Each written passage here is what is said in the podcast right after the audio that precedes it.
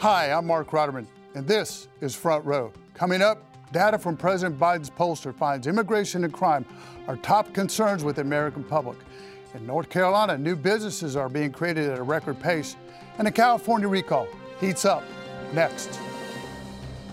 Major funding for Front Row is provided by Robert L. Luddy. Additional funding provided by Patricia and Ku Ewan through the Ewan Foundation, committed to bridging cultural differences in our communities. And by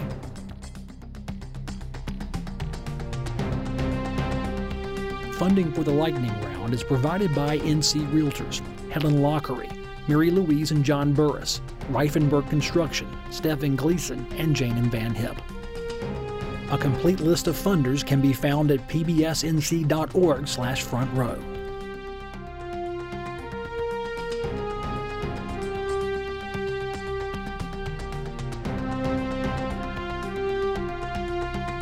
Welcome back. Joining the conversation, Mitch Kokai with the John Locke Foundation, Jay Chaudhuri, the Democratic whip in the state Senate, Jonah Kaplan with ABC News 11, and Nelson Dollar, Senior Advisor at North Carolina Speaker of the House. Mitch, why don't we begin with the data from President uh, Biden's pollster? Yeah, we're talking about John Della Volpe, who was a top 2020 Biden pollster, and his firm recently released a poll that had some interesting information showing that people are more concerned about crime and immigration, 83% uh, showing concerns about crime, than they are about race relations or about uh, climate change. And some are looking at this information and saying, hey, this is a, potentially a sign that there's a messaging issue for Democrats as they or get ready. Or is it a policy issue? It could be a policy issue as well as they get ready for the 2022 midterms.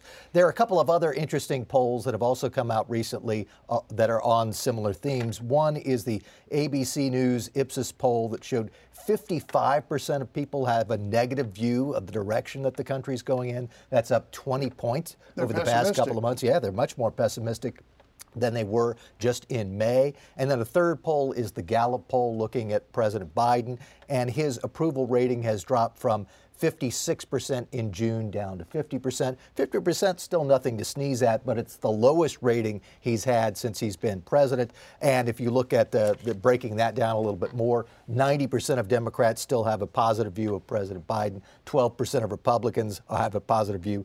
Neither of those is probably a big surprise, but among the independents, it's only 48% who have a positive view. That's a bad sign. Jay, how problematic are these numbers for the Democrats going into the midterm, particularly on immigration and crime? Well, I think it's too early to tell, but what I would say is I think that the Biden White House is hyper aware of these polling numbers, particularly on immigration and crime, and they have not been great issues for Democrats. And they worked in the 2018 midterm for on immigration and 20 20, we had defund the police. And so I think the Biden administration is aware of that. I think also the Biden administration is countering a lot of what we're seeing on immigration and crime. Uh, the president this week said that immigration reform that also includes a lot of money to strengthening the border will be included in the potential budget reconciliation bill. And the president's also rolled out a tough on crime or fighting crime uh, package that includes, in the American Rescue package, that included more money uh, to put officers on the street as well as community policing. Last thing I'll say, Mark, is that uh, while we talk about crime, I think it's important to point out with the uh, testimony from the U.S. Capitol Police this week, uh, you did have a member of the Republican Congress talk right. about the insurrection as being compared to tourists. I think you will see Democrats push back yeah. against that given the failure to hold them accountable. Do we have a crisis at the border? Is it a COVID crisis? Is it a national security crisis? And do we have open borders? Well, it is a crisis. Mon- uh, monthly illegal crossings have hit a 20 year high in June uh, Texas Governor Abbott has ordered detainees to be turned back for health reasons, and according to the DEA, synthetic opioids like fentanyl are also coming across the uh, Mexican border in higher and higher quantities, and that uh, actually drove drug overdoses to a record high in, in 2020. The crisis at the southern border is fueling more gang violence across the United States, like we saw in the murders outside of Washington's National Stadium. And there essentially is a nexus now between drug trafficking at the border, violent competition between the gangs all across the country, and a growing market for opioids uh, in the United States as well, and that's what needs to be addressed. Trying to put this in context, my friend. Wrap it up in about 40 seconds, please. I'll do my best. I would say President Biden's challenge is that at least in his first 100 days, he had to basically be the anti Trump. And for many Americans, he was boring, and that's what they wanted. Now, though, he has to define himself as being more than just not President Trump. What does that mean in terms of policy? What does that mean in terms of defining the Democratic Party and what that's going to represent? How do you make up for the perception of a Democratic Party that's maybe going too progressive or is it going too moderate? So the president is going to have to basically come out with actual positions that are either going to resonate with the greater American public or it's not. Okay, I want to move on. Businesses are flourishing, Jay, in North Carolina. New business starters are up. Yeah, this is a great story. Uh, earlier this week, Secretary of State Elaine Marshall talked about the fact that the pandemic didn't slow down the growth of business. If anything, it accelerated it. Uh, 96,000 businesses have been created this year already, which is an 80% increase compared to last year. And with those numbers, we're actually on pace to have double the number of businesses that have been created compared to 2019. Secretary Marshall said that we're headed into a new era of entrepreneurship. A couple of interesting things to point out. Uh, those growth in businesses aren't always necessarily coming from urban areas. They're actually coming from places like Scotland County and Edgecombe County. Uh, Edgecombe County seen a 200% increase in new businesses.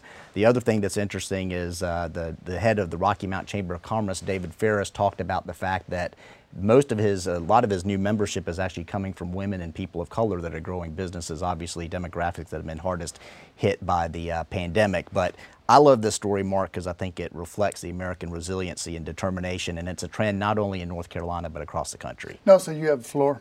Well, it's no surprise. It's the result of a decade of consistent policy. Lower taxes, less regulation, top universities and community colleges, transportation, lower energy costs, great quality of life. We also won uh, here just a month or so ago Site Selection Magazine's Prosperity Cup, beating out Georgia, Ohio, and uh, former number one Texas. Um, uh, the sectors that are really driving this are life sciences, technology, aerospace, um, financial sectors, they're breaking records. Biotech alone has created 770 companies and around 67,000 high paying jobs in the state. And as those sectors grow, we're seeing more billions in investment like Apple, Fujifilm. There'll be some more announcements this coming week that will add to that. And those big businesses create supply chains for a host of smaller businesses and small business opportunities. And of course, that's helped Forbes uh, last three years. North Carolina's been the state for Jonah, business. small businesses are, and businesses in general are still having a hard time finding workers, aren't they? Well, that's the other part of this because, yes, I think part of what we've had in terms of trends over the last decade may be part of this, but the other part is what I've heard is termed the great resignation. COVID, people at home, they've totally re-evaluated and redefined their purpose and where they want to find fulfillment in work. And why go work at a minimum wage job when I could stay home and open up a business online? You don't need to open up a factory. You don't need other real estate. You can run a business right out of the comfort of your home in your computer. So I think a lot of this, it's creating new businesses, yes, but it's not like it's adding on top of what we already have. It may be even taking away from some of the other businesses or some of the traditional work that we might think of in terms of hard labor, in terms of service industry. Mitch, how could uh, new federal mandates, particularly on COVID, impact small businesses? Well, certainly if those mandates are very restrictive and say that uh, people will have to wear masks or that they're going to have to have some sort of vaccination requirements or any other really high regulatory burden, that's going to hurt. policy? A tax policy. That's going to hit the small businesses the hardest. The large businesses usually can roll with the punches. They've got the legal teams. They've got the, the wherewithal to be able to deal with new rules. Small businesses, young businesses, they're the ones that are going to have the hardest time. I think one of the, the key things that we've sort of mentioned uh, it, it, through all of this conversation is the power of creative destruction. COVID 19 led to a lot of destruction, but there is a lot of creativity, resilience within the economy. Okay, I want to move on. Jonah, California is really heating up. Newsom may be in trouble. And for our viewers watching or thinking, what's up with California? Why does this matter to us? Well, look, we've seen the protests in Cuba about their form of government. We've seen Tunisia and their form of government, some unrest. California is the fifth largest economy in the world. If this was its own country, and many people would say it is its own country, this would be international news. I mean, you have 40 million people now at least half of them coming together and saying, we may want to replace our chief executive. And look, California is emblematic of many of America's qualities, many of America's demographics, many of America's problems. And so Gavin Newsom, who is the Democratic governor, he has been there uh, for, he would only be the fourth, this is the fourth um, recall election in America. Okay, the one, the, the, notable one before is Arnold Schwarzenegger defeating Gray Davis several years the Terminator. ago, which he and he terminated Gray Davis's employment. But why does this matter? Because again, it, it's really the bellwether, and it's really an indicator for where we could be going. Because if California, which is the bluest of blue states, is now going to be fed up with a Democratic governor and maybe starting to moderate, maybe trying to push back against some of the extreme measures in terms of restrictions. LA County now has a mask mandate again. Some of their high taxes, incredible regulation.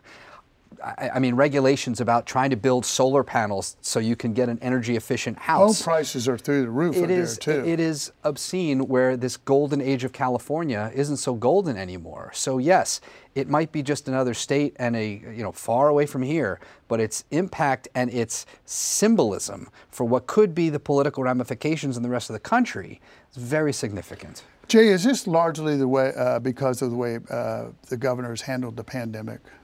The management of the pandemic, you think? Not, not, not entirely, but I think that he's made some unforced errors. I mean, there was the there was a time that he showed up at the restaurant um, with unmasked, the, with, un, unmasked with, with, a group of individuals during the lockdown, and um, right. most recently, I think pulling his children from camp. I mean, I, a couple things I would say about the polling. I think uh, number one is the enthusiasm for Republicans is really high. The people that don't like get Newsom really, really don't like him, and uh, the the surveys expect that Republicans could make up a third of the electorate, even though they only comprise a quarter. But there's 60 it. people in that, I think, right now. There, there I mean, there are there are 60 people, um, but uh, again, the, the, latest two polls show the rule, the the polls tightening, even though he was up by 10 points in the previous two months. The, the other the other two things I will share is one is uh, California is going to require requires every voter to get an absentee ballot, so that'll be interesting to see whether that actually shields Newsom from actually losing the race, because that could be significant, even though absentee ballots have been shown not to benefit Democrats or, or Republicans. And last thing is Newsom's still sitting on about $44 million, and so the question is whether they're going to start advertising. That's right. Correct. That's right. Well, let me ask you this, uh, Mitch.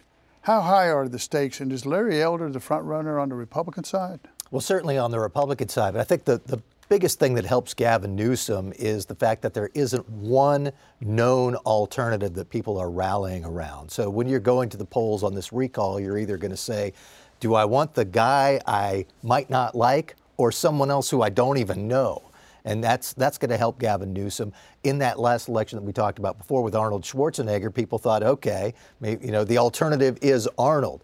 For those who are, are not aligned behind Larry Elder, the conservative talk show host, uh, there needs to be some other alternative that would be put in place instead of Newsom, or else people are just going to say, why should I get rid of the devil I know for the one I don't know? Does uh, Newsom have a Democratic firewall? Is, is this really a turnout election, you think? It's a turnout election. It clearly is, and, and he does have a firewall. But you know, the, the, the, fundamental problem there in California is not Newsom per se. It's two decades of bad policy, just the opposite of North Carolina. It's higher taxes, more regulation, like Jonah was talking about, higher energy costs, uh, a mountain of debt looking for the federal government to try to bail them out.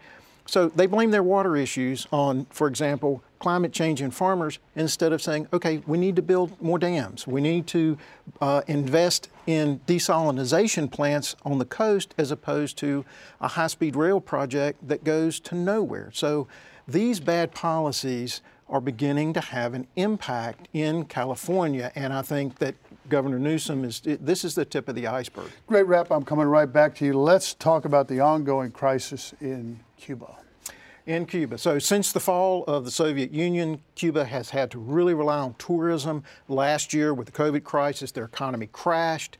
Uh, so Cubans basically have no money, no medicine, no food, no power. No internet. Uh, no internet, no basics of uh, human life. And since the arrival of uh, social media three years ago, the Cubans have now gained the ability to communicate outside the government's control, and the arts community has been key in this. Uh, they've driven for a more open society, creating the song uh, Patria y Davida, I hope I said that right. Anyway, fatherland and life, as opposed to the old revolutionary um, slogan, fatherland or death. So there's a real drive in the country for change now, and they need to stay in the streets. The Biden administration has been very slow to get engaged. The president's now come out with a, a better statement, but the U.S. can and should do more. We should support those people. We should support their ability to communicate. We can turn on the internet, right? We can turn on the internet. We can use satellite technology. We, we're 90 miles mm-hmm. away. We, there's a lot we can do. And what we cannot afford to do is to have in Cuba what we saw in Tiananmen Square. Okay. Has the media, you think, Jonah, downplayed this story? I haven't seen a lot about it. I think the problem is when we talk about political literacy, there's also a historical literacy problem. And look, I, not to age anybody here, and I apologize, I'm not a child of the Cold War, but most American children most American teenagers, most don't millennials don't don't know about Bay of yeah, Pigs. Sure. They don't know. They, I mean, they, all they know about Cuba is maybe Guantanamo Bay and Havana and Cuban cigars. I mean, they really don't know anything about the Castro family. They don't know about the Cuban Missile Crisis. They they don't know. So how do we make it relevant? And that's always from a news perspective. How do we make a story relevant enough to again? It's it's unfortunate, but we're still a business. How do we get viewers? Is this something they care about? Once, if they learn more about communism, the threat of Russia, if it was on our doorstep, why it matters, then maybe yes, it would get more coverage. I just don't think Americans know enough well, to even those, ask a those question. Those people have been repressed for years. You know, I met a guy one time at a conference that he was a post uh, postman. He didn't sign a loyalty oath, and he for 30 years he was in solitary for not signing the lo- uh, oath to Castro. Does the White House, do you think, Jay, have a messaging problem? I think uh, I think the White House has been slow to respond. I think you're right. I mean, part of the reason is I think the president's been confronting a lot of issues, but I think the protest has changed that. And I think what is interesting, Cuban community down in, in Miami. Well, that that too. I mean, there's an electoral component to it because right. uh, there's a Cuban community in Florida. But two two things. One is the president's meeting with the Cuban Americans uh, this week in the White House that I think signals the importance he recognizes with the electoral politics of it. Uh, secondly, I think it's really interesting that as vice president, he was really in charge of a policy that engaged Cuba. Today, I think you're seeing this administration carry out a foreign policy that's similar to Trump in the sense that they're still continuing with sanctions. Um, well, and you, was, would you support them lifting the embargo? The, the, the administration has not supported that. In fact, was the only country, along with Israel, to vote against the United Nations resolution asking for the embargo to be lifted. And if anything, the U.S. Treasury now okay. has issued additional sanctions against key governmental officials. Put in this Cuba. in context, Mitch. Wrap it up in about 30 seconds. Yeah, one thing that we need to keep in mind for those of us who are used to protests happening all the time, this doesn't normally happen in Cuba. The last protest of this type was in 1994. So this is something that is very rare, especially hearing, as uh, Nelson alluded to, changing the revolutionary slogan around. People are really fed up with what they've seen from decades and decades of communism. Okay, let's go to the most underreported story of the week, Mitch. All right, it's the end of July, beginning of August of 2021. Everyone is ready for the 2022 elections, aren't they? Well, we've had one of the first signs that they are upon us, and that is the first negative ad in the 2022 U.S. Senate race. This is uh, tied into the Olympics that we've all been uh, having fun watching, and that is Congressman Ted Budd, who is running for the Republican nomination. One of his chief rivals, of course, is former Governor Pat McCrory. Ted Budd has a new ad out that basically blames the McCrory administration for awarding $1.7 million in taxpayer incentives to a company owned by China. It's an Olympics themed ad saying that China won and you paid for their medal. Would that resonate? I don't know that it's going to resonate, but of course, Ted Budd, right now, what the, the main thing he's trying to do is make sure that all of the big Republican support and money is heading his way rather than toward McCrory. He's trying to get his name ID out there. Okay. Underreported? Uh, underreported story of the week is Axios Charlotte had an article this week that talked about the looming eviction crisis, uh, housing crisis in Charlotte. Uh, July 31st, as we all know, is the end of the federal eviction moratorium. That means thousands of people are potentially going to be evicted. Charlotte, Mecklenburg County has 28,000 residents that are behind on their rent. That's actually the highest of any county in the country. There's 6,000 residents that have applied for federal relief uh, that, that, that have not received it. Uh, housing managers are arguing that there needs to be more done to provide the relief to those uh, residents. But the fact of the matter is that even though we don't know how many residents are ultimately going to be evicted, even a fraction of the 28,000 could mean that there's a real crisis of homelessness and, and, uh, and stress on communities in Mecklenburg Thanks County. Thanks for bringing that to our attention. Jonah? So, underreported, we've had, of course, these hospital systems across the state, and now the Cooper administration requiring vaccinations or saying if you're not vaccinated, you need to have you know, robust testing, you need to be wearing a mask. The underreported part of this is the actual legal precedent. So, back in 1905, the Supreme Court, Jacobson versus Massachusetts, there was a town in Massachusetts that wanted to Did you cover invoke. Uh, I was on Twitter that day. Uh, Uh, they they actually you know wanted to inoculate its population to prevent smallpox, and the Supreme Court ruled in favor of Massachusetts, saying, "Listen, freedom is not absolute when it comes to the public good," and also people worry about the military and freedom. George Washington in the Revolutionary War, he made his troops get uh, vaccinated because there was also a uh, endemic going around and taking out its troops. So, you know, th- this is uh, th- this is obviously something that is that is precedented, not unprecedented. Maybe it hasn't happened in a long time, but this is part of being part of a collective community, and I think that that needs to be uh, talked about. Okay, Nelson. Uh, the U.S. Capitol Police go nationwide. With all the attention on Speaker Pelosi's uh, January 6th commission, the real story under the radar is the expansion of the power of the security state. The U.S. Capitol Police, citing concerns about uh, safety for federal lawmakers nationwide, are expanding to offices uh, and operations in the field in Los Angeles and Tampa, similar to how the Secret Service operates around the country to protect against threats for the president. What is of particular interest, and I'm sure to Jonah here, the U.S. Capitol Police, as part of Congress, they are exempt from the Freedom of Information Act request.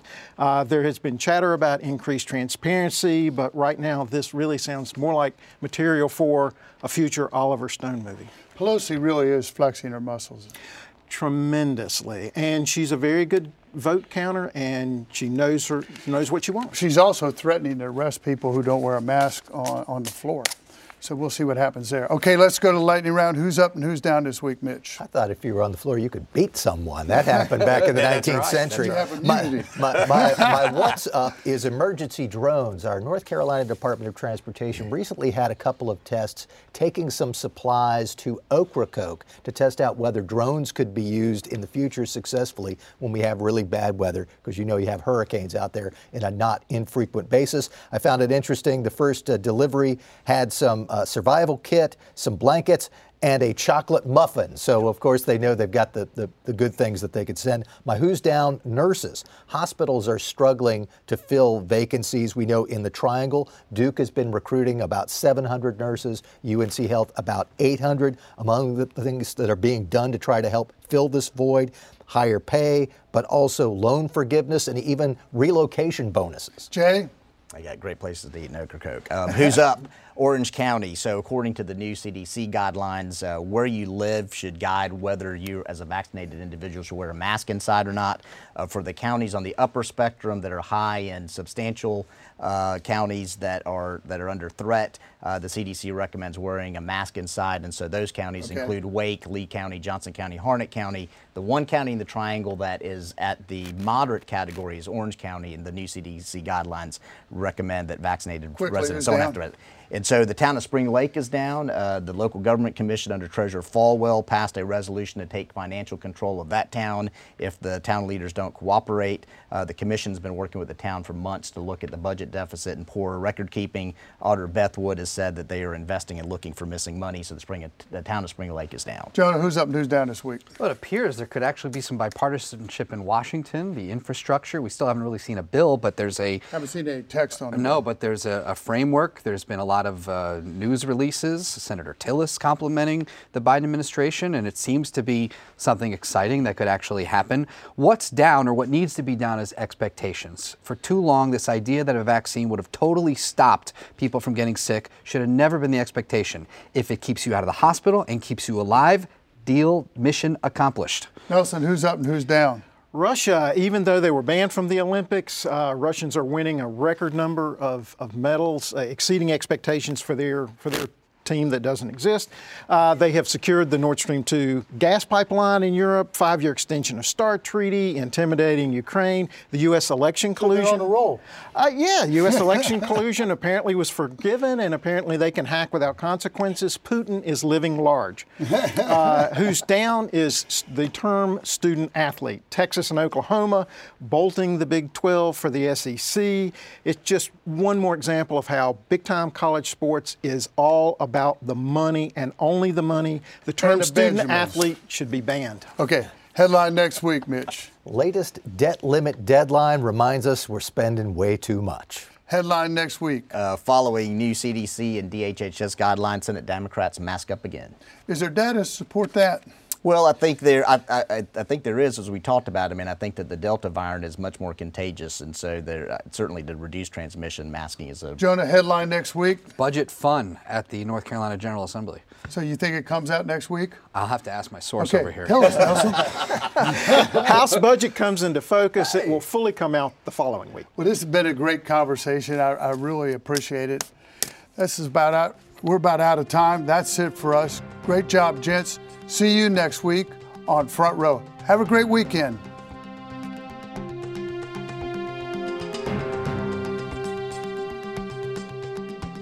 Major funding for Front Row is provided by Robert L. Luddy. Additional funding provided by Patricia and Ku Ewan through the Ewan Foundation, committed to bridging cultural differences in our communities. And by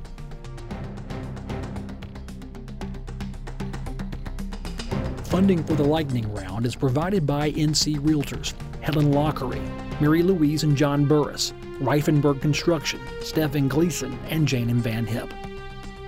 A complete list of funders can be found at pbsnc.org/front row.